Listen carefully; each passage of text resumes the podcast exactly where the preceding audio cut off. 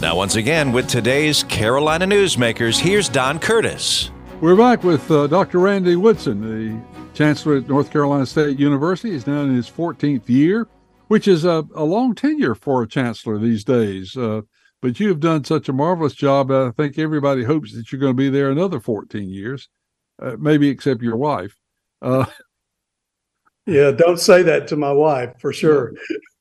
Uh, but one of the things that has uh, been such a joy to watch living in Raleigh has been the development of the Centennial Campus. And uh, uh, why don't you just give us a little background of where the Centennial Campus came from and how it's developed up to this point? Well, Centennial Campus really uh, came out of a, a joint vision uh, from Governor Jim Hunt, who, as you know, just did so much for our state and uh, Chancellor Bruce Poulton, who was here at the university at the time. And just to cut to the chase quickly, Governor Hunt was in a had a challenging situation. He was uh, uh, had all this land associated with the former Dix Hospital, uh, Dorothea Dix Hospital, and um, a lot of pressure to to sell the land, uh, and of course benefit the state through that sale.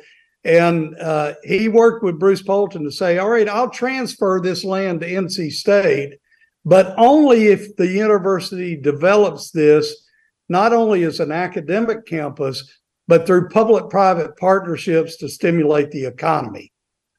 And uh, to show how bipartisan we were, uh, Jim Hunt transferred the tr- first tranche of land to NC State on our centennial in, in uh, 1980 uh, seven. And then subsequently, Governor Jim Martin, a Republican governor, uh, transferred a larger portion of land to complete the transaction. And so Centennial Campus is a, it's a college campus. It's the home of our uh, world-class Hunt Library and the home of the College of Engineering and the College of Textiles.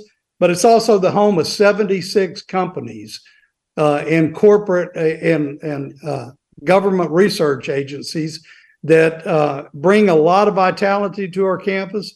They hire our students, they provide internships for our students and research funding for our faculty. One example that your listeners would be surprised by is we have uh, a government agency everyone knows called the National Security Agency that has a lab on our campus uh, where they're studying uh, new ways of, of keeping our country safe and partnering with our uh, our faculty in applied math and statistics and computer science. So it's a great way to uh, to generate economic growth for the region and at the same same time bring phenomenal partners to our campus. One of our latest and newest partners on campus is Under Armour, uh, the company that all athletic departments would know because it's a company that's that's famous for athletic attire and they have their innovation center for textile manufacturing on our campus. So it's a it's been a great asset and we're very grateful to governor hunt and governor martin for the vision uh, of not only transferring that land but giving us the statutory ability to develop it both um, as a private development as well as a public university. What percentage of the land is under use, and how much is uh, yet remaining for the future? We're we're at about fifty percent capacity in terms of land, um, but re- we just received a, a zoning um, a new zoning authority on our campus that would allow us to go higher in construction you know, Raleigh's getting to be a city with uh, taller buildings. So while we're 50% developed in terms of land use, uh, we're not 50% of what the potential capacity of our campus is uh, with with taller and more dense construction. These private companies, do they uh, also offer your students an opportunity to work with them on a either paid internship basis or a paid basis? They certainly do. In fact, they uh, every year they employ hundreds of our students as interns, and this is companies like um, Bandwidth, which is a, Um, you know, Red Hat, the company that's in downtown Raleigh, uh, grew up on Centennial campus, and um, and so yes, they do hire a lot of our students as interns, and then when they graduate, they hire them.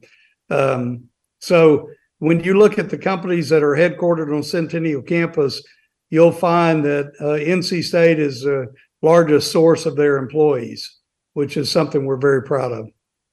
Well, it's a it's a great facility, and I, I enjoy going out there and just riding around and looking at it because it's growing up right before our very eyes. And if you live within the area and you're traveling to Raleigh or you live in Raleigh, you need to stop by and, and, and ride through the Centennial campus because it, it just gives you an idea of what is available.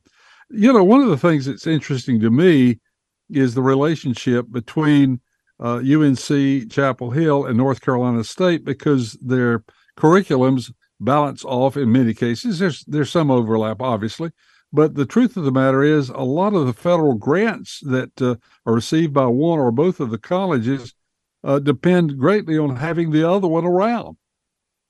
Well, it's a, it's a great collaboration, as you point out. Um, we do have some overlap. I mean, we both have chemistry departments, and we have mathematics and other things uh, that we both have. But you know, our strength in engineering, uh, Carolina's strength in human medicine and pharmacy, et cetera, provides tremendous opportunities for collaboration. Um, we have a joint department, one of the only ones in the country between two research one universities, and that's biomedical engineering.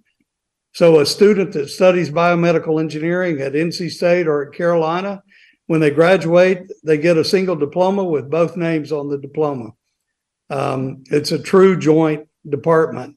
Uh, to this morning, for example, and I, I, shouldn't refer to a date because I know this is, uh, but uh, the recently the board of governors awarded the um, uh, um, oh gosh um, the Max Gardner the O. Max Gardner Award uh, to a professor at UNC Chapel Hill um, who cited his relationship with faculty at NC State as a big driver for his research. So um, our two universities come together m- much more than people would ever imagine uh, to compete for grants, to um, uh, to teach our students, and you know sometimes um, sometimes we we steal each other's faculty. We try to avoid that but it is a free market economy. but for the most part, you know, our two universities uh, really, really build off of each other's strengths. You brought up faculty. Is retention of the faculty and recruiting faculty uh, how how is that going these days? I understand it's uh, that a number of professors are staying on longer than previous years, and uh, but are we having a number of uh, uh, new faces to show up?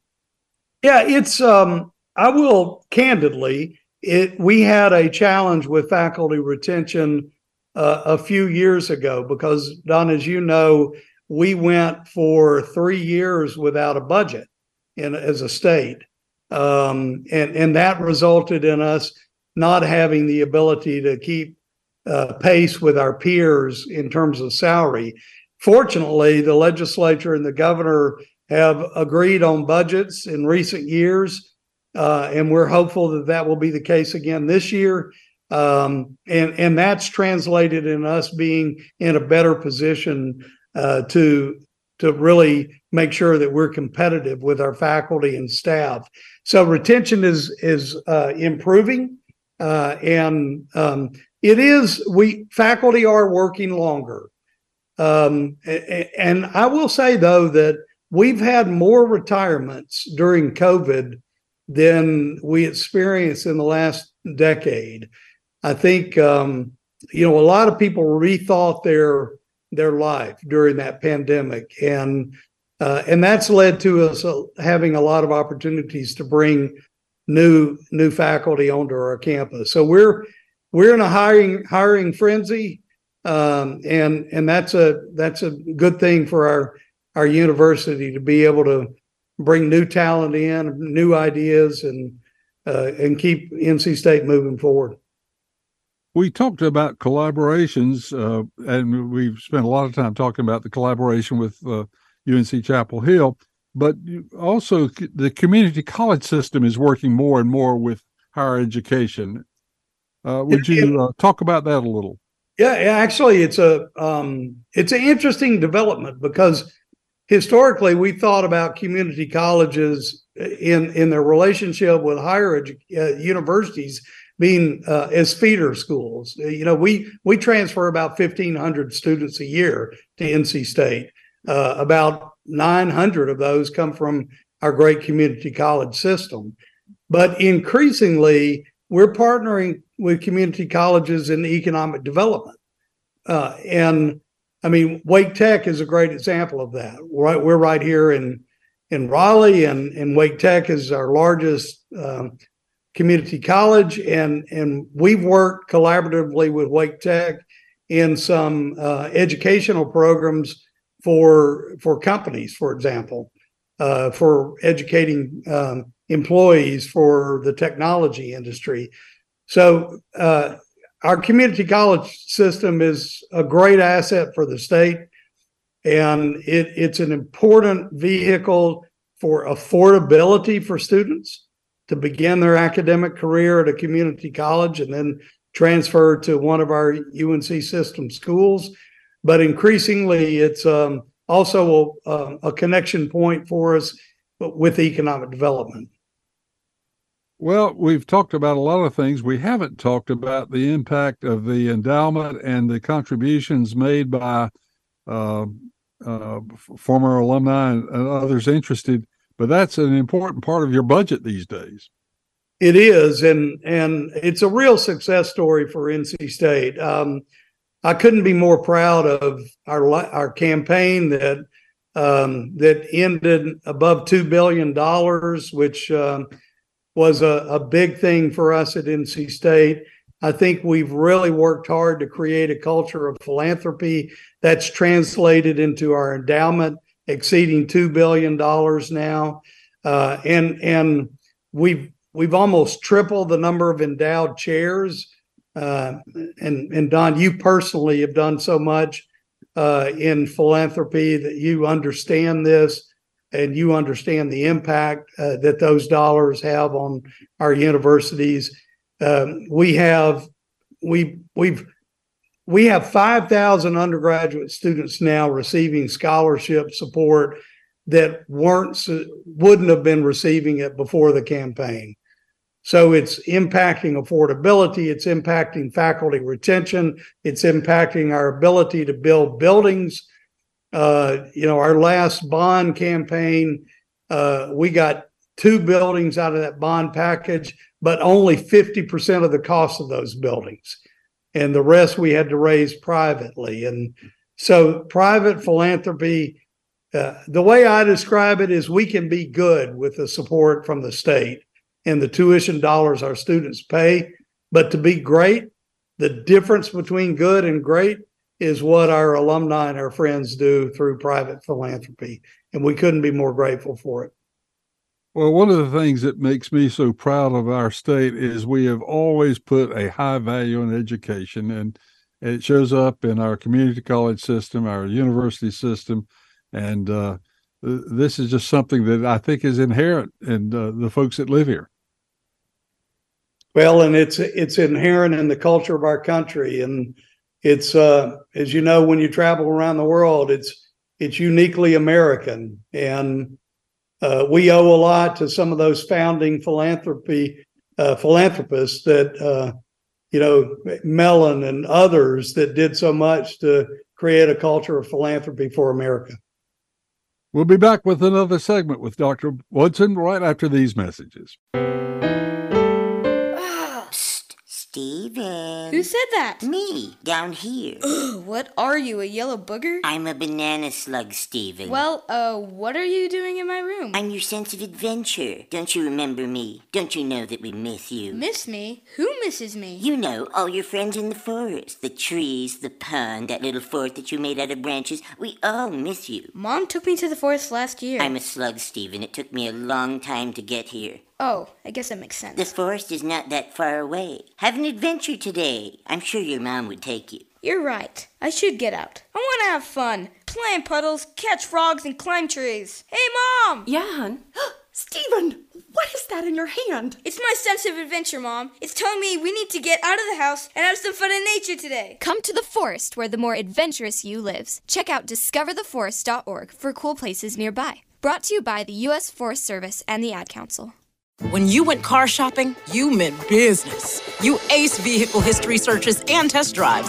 You out salesman to the salesman. Now you've got your wheels. If you manage that, you can get your retirement plan on track. Visiting aceyourretirement.org can help. With 401k tips and smart saving strategies, you'll have the info you need to get more for your future. Go to aceyourretirement.org because when it comes to speeding past financial challenges, you're an ace. Brought to you by AARP and the Ad Council.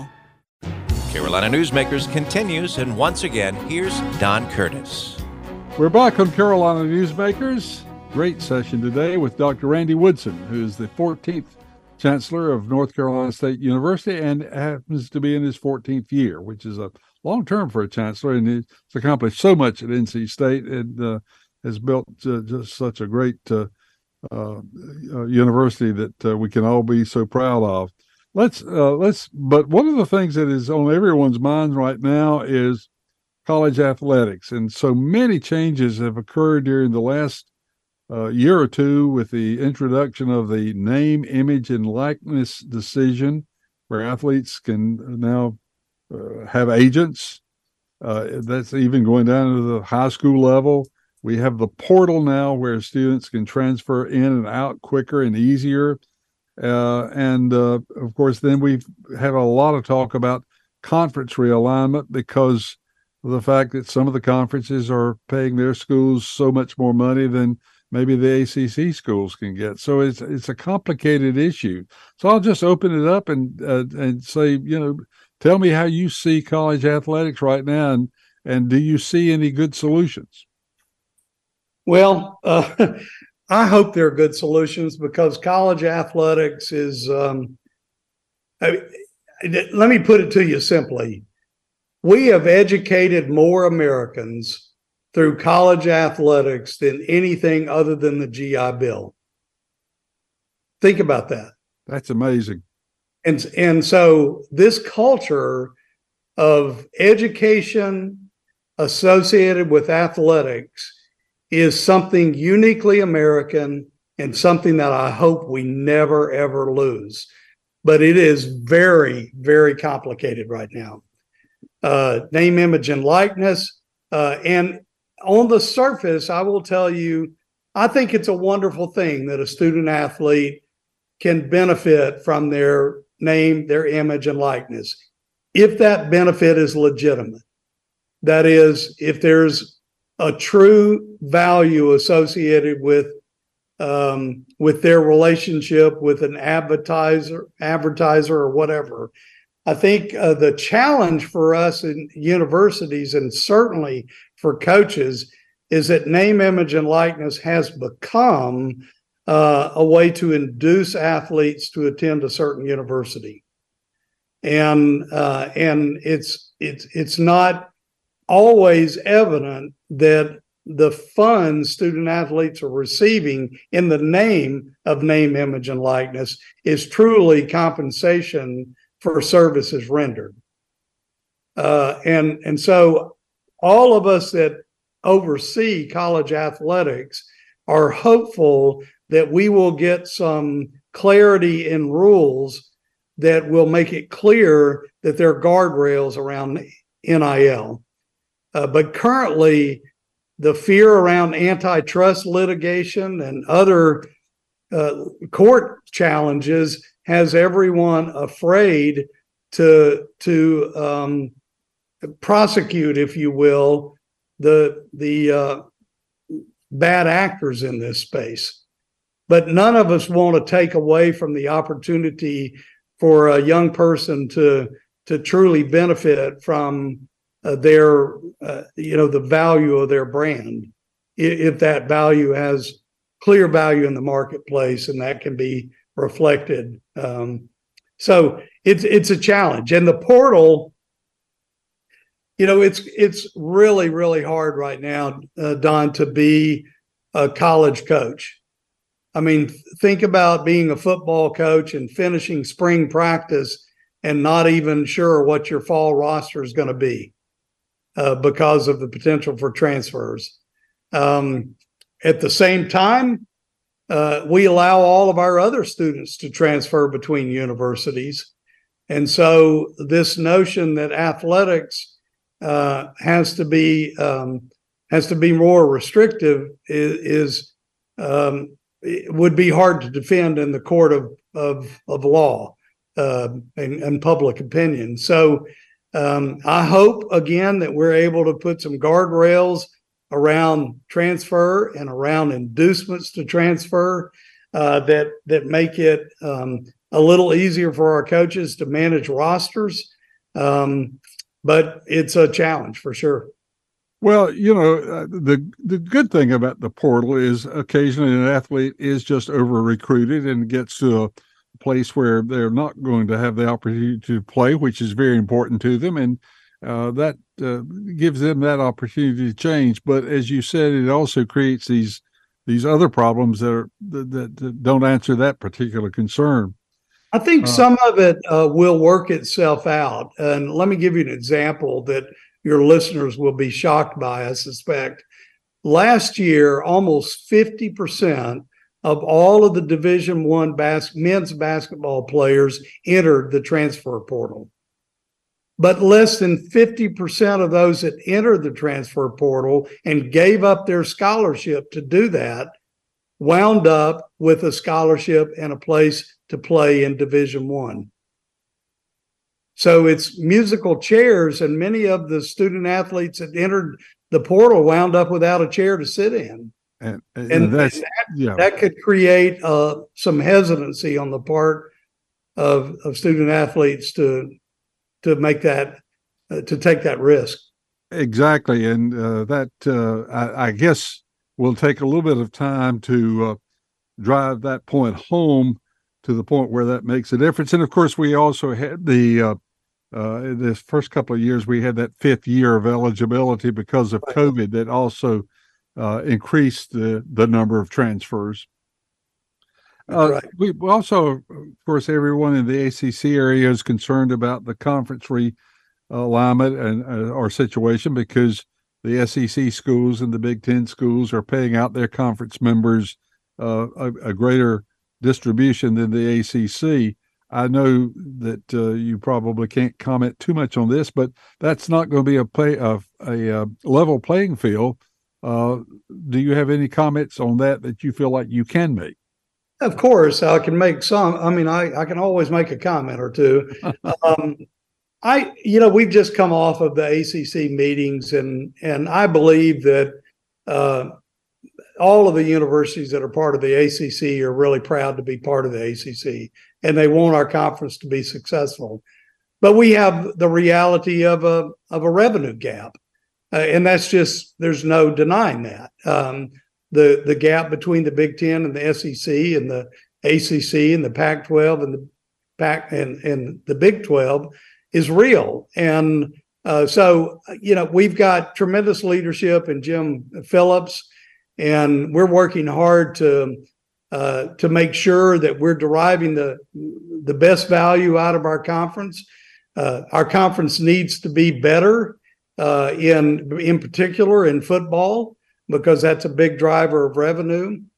We have a great opportunity now because of our partnership with ESPN, and uh, there's a there's a lot more time slots available on ESPN now because the Big Ten is no longer part of ESPN.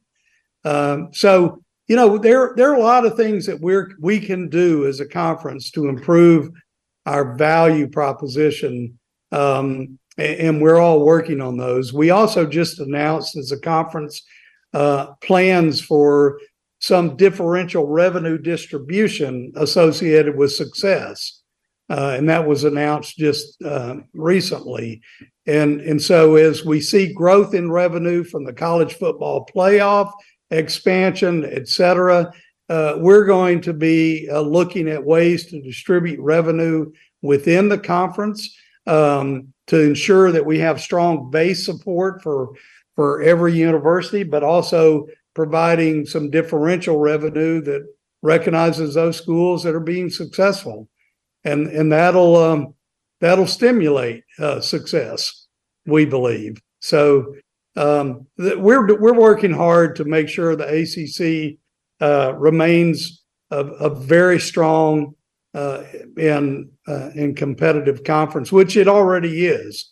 Um, but it's a it's a challenging time.